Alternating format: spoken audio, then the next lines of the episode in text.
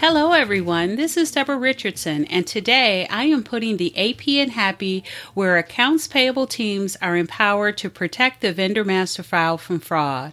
This podcast will give a voice to accounts payable team members by talking about the growing reality of cyber attacks in their world and which vendor setup and vendor management techniques they can apply to protect the vendor master file from fraud. Need training? Visit the Vendor Process Training Center to enroll in your choice of weekly live and on demand training sessions. Plus, get access to vendor setup form templates and reference tools that will help you and your team avoid fraud, fines, and bad vendor data. So, sign up for a free account to get access to free training sessions, vendor process, FAQs, and a resource library with information you need to manage your vendor master file. Visit training.debrarrichardson.com today. The link will be in the show notes. Watch lists, sanctions lists, exclusion lists, whatever you want to call them, here are three reasons why you may not be compliant with these regulatory requirements, plus, how you can get recommendations at no extra charge, or how you can DIY it and build your own watch list compliance matrix. Keep listening.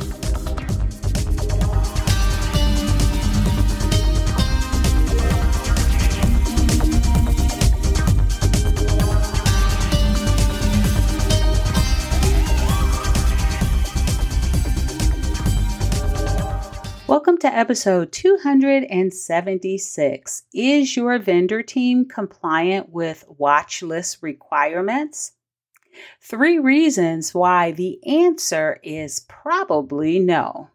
All right, so before we get started, I just want to say that yes, I am going to call everything a watch list. I do recognize that based on the agency or um, regulatory um, organization that may issue or publish that watch list may call it something different, but it's all the same, at least it is to me, because it means that if your vendor is on that watch list or whatever list it's called, it means that your company should not be doing uh, business with them, or at the very least, you need to run that to someone, up to someone maybe in risk management and legal to verify that you can still do business with that.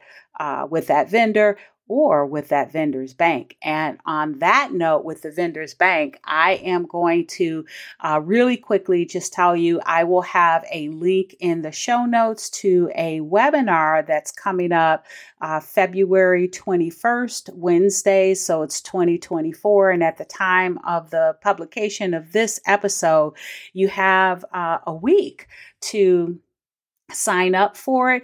But that webinar, uh, I am talking about building a uh, compliance matrix or a watch list compliance matrix. And I will show you how to do that in five steps. And if you didn't know, the webinar series this year, uh, last year was 20 tips in 20 minutes for all 12 months. This year, all 12 months is going to be in five steps. And what you're going to do in that five steps during the webinar, it's meant to be interactive. You'll get a template and you're going to build something in five steps. Get it? So make sure you sign up for that if you are interested. I will um, identify how uh, the best way in five steps that you can go about uh, determining which watch list you actually need to check your vendors uh, against, and maybe even your vendor's bank. So I'm going to save that for the webinar. Again, I will put a link in the show notes. And I'm going to be talking in general um, for these three reasons why you may not be compliant because different companies may have or may be required to check their vendors against different watch lists. So I'm not going to name any, although we all know about OFAC, right? And most of you, well, all of you, if you are U.S. entities or individuals, need to check your vendors against that watch list. But I'm going to have a list that is going to have at least 44, and I may add more. And I will, again, in those five steps, identify how you can tell which one of those watch lists uh, w- is applicable for your company and you can build your matrix.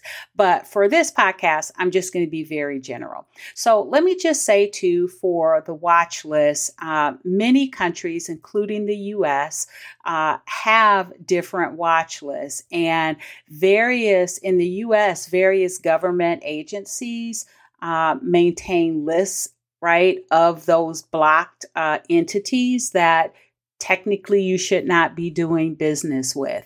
Uh, and when they say not doing business with, that means you should not be, at the very least, paying that vendor. Now, there may be other caveats depending on the type of watch list that the vendor may be found on. But in general, um, you need to make sure that you're not paying those vendors that are on watch lists. And so uh, I do consider that part of the vendor setup and maintenance process. However, it could be uh, part of maybe your vendor risk management area or maybe your risk management um, area or function. It may be something different in your uh, company, but uh, the in my view, part of the vendor setup and maintenance process does include that, but you can definitely adjust your validations based on how your company works. And I'll talk about that. Um, you'll see why I said it this way when I go over the uh, over the three reasons why the answer is probably no.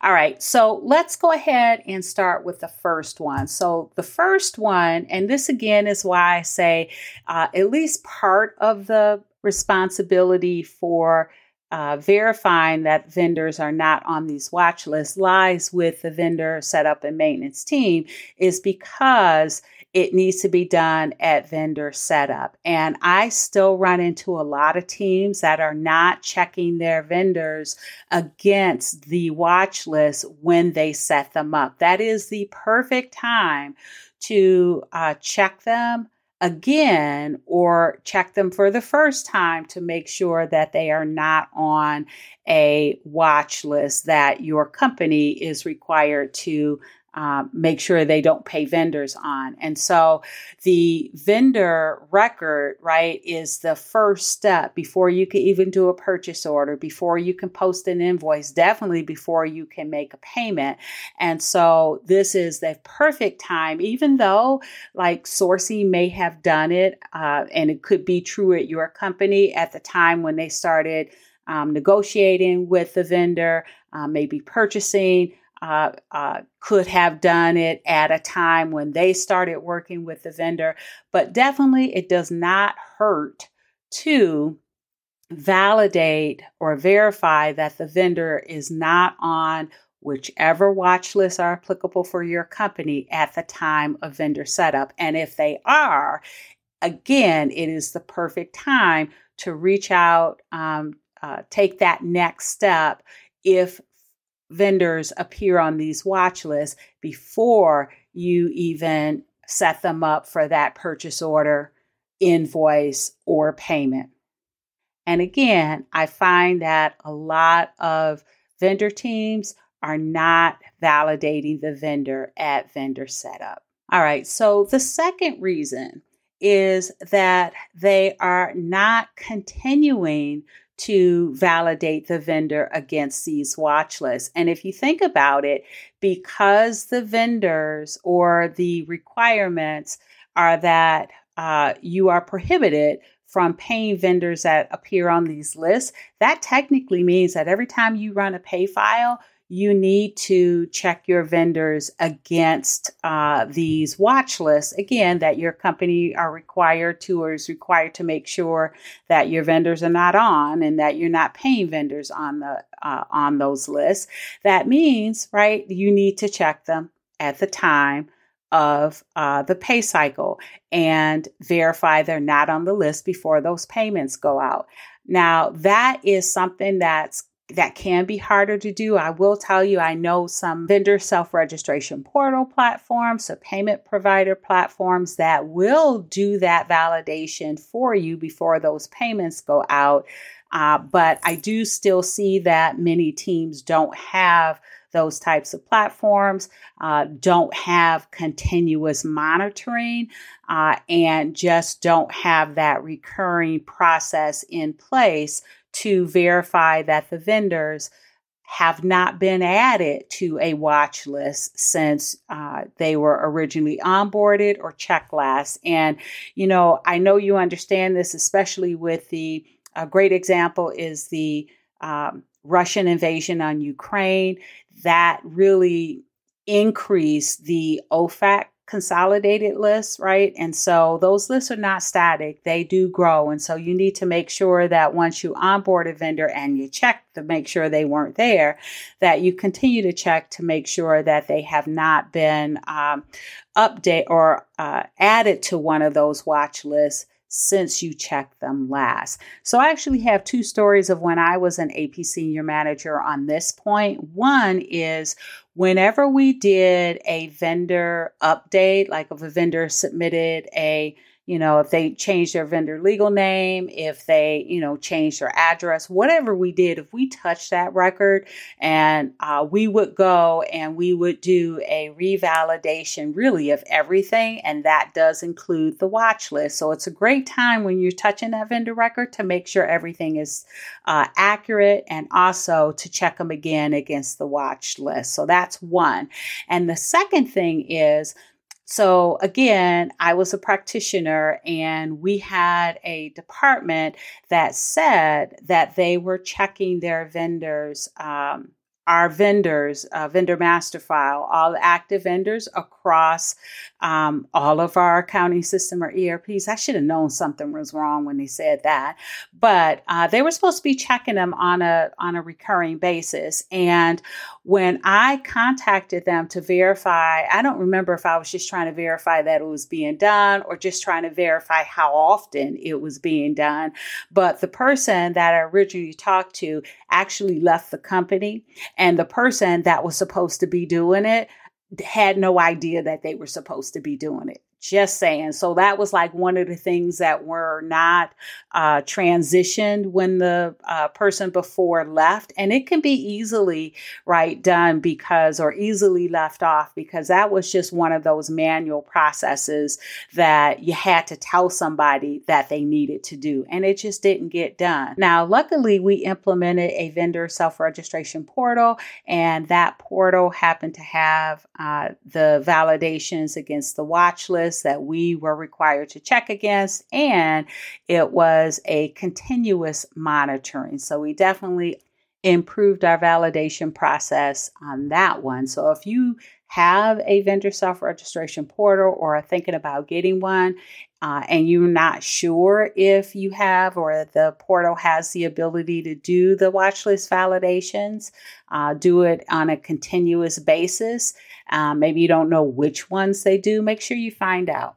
The third reason why the answer is probably no to the question of is your vendor team compliant with watch list requirements uh, is because you may not know which watch list to validate against. Now, again, I mentioned earlier OFAC, the Office of uh, Foreign Asset Control, which is a set of consolidated uh, sanctions or watch lists from the US Treasury. Most people know about that, but there are some other watch lists that are required to be checked, um, to have your vendors checked against. Uh, based on maybe your industry. So just think about back in the pandemic when there were a lot of financial losses to fraud because a lot of the healthcare organizations, right, were looking for PPE equipment. And so we kept hearing all the time how they were losing money to fraud. Well, just think if they would have gone to uh, the uh, Office of Inspector General. They have a LEIE list, and don't ask me what it stands for, but those are the folks that are that have been banned from getting Medicaid or Medicare payments because of fraud in the past. So if they would have checked against that, some of that may have been found, right, that the vendor was a fraudster, or maybe even if your company is a global organization you need to check against the CIA's politically exposed persons or PEP watch list. And that list is specifically to guard against uh, corruption internationally. So if you're wondering what the lists or what the heck the watch lists were I was just talking about, you definitely need to come to the webinar. And again, I will put the registration link in the show notes. And if you are listening to this after the February 21st uh, webinar date, uh, you can still watch the recording. You can still download the template and you can go through in those five steps and build your compliance matrix. I usually have those up for um, a year after the original webinar date. So you have plenty of time. Actually, let me just back that up uh, and not say you have plenty of time. You uh, have time to watch the webinar and compile your matrix. However, you need to make sure that you're treating it with a bit of urgency because if you're if you're not checking against the applicable watch list for your company and your company pays a vendor that's on an applicable watch list then those fines can be in the millions. What i will say is depending on when you're listening to this podcast that recording may still be available. And by the way, I am going to link to the page on my website that is the webinar page because that's the page I change when I uh, create the recorded version of the webinar and it's a different link and i don't want to have to remember to come back to this episode and change it because uh, then i'll start getting some emails. So i'm just going to link you to the webinar page and that webinar page will have either the live link or the recording link depending on when you click it all right, so those were the three, and I'm going to go over uh, the three reasons why the answer to the question of is your vendor team compliant with watch list requirements? Uh, why that answer is probably no. Again, the first one was you're not doing that validation at vendor setup. The second one is you're not continuing to do that uh, validation uh, in case vendors subsequently are added to those watch lists, because remember, they're not static. And then the third one is you're just not validating or checking your vendors against all the required watch lists uh, for your company. Now, one thing I forgot to say, but I put in the introduction is how you can get recommendations for what uh, watch list your company, specifically your company, based on your industry, your vendor countries, and some other factors, how you can get recommendations at no other, uh, no extra charge. And you know how that is? That is if you are a vendor process training pass member. Yes, if you bought the individual or the team training pass, the customized vendor validations is included and the customized vendor validations not only tells you what tax IDs, registration numbers across the globe you need to check on, what um, uh, validations, what banking, uh, any type of validation you need to do at vendor setup, um, when you're changing vendors, when you're maintaining your vendors, will be included in that customized vendor validation um, service. All right, so thanks everyone. I hope you enjoyed the 276th episode of the Putting the AP in Happy podcast, where accounts payable teams are empowered to protect the vendor master file from fraud. Don't forget to check the show notes for the links mentioned in the podcast. And if you enjoyed this episode, consider subscribing and writing a review of my podcast on the platform that you use to listen. Stay happy.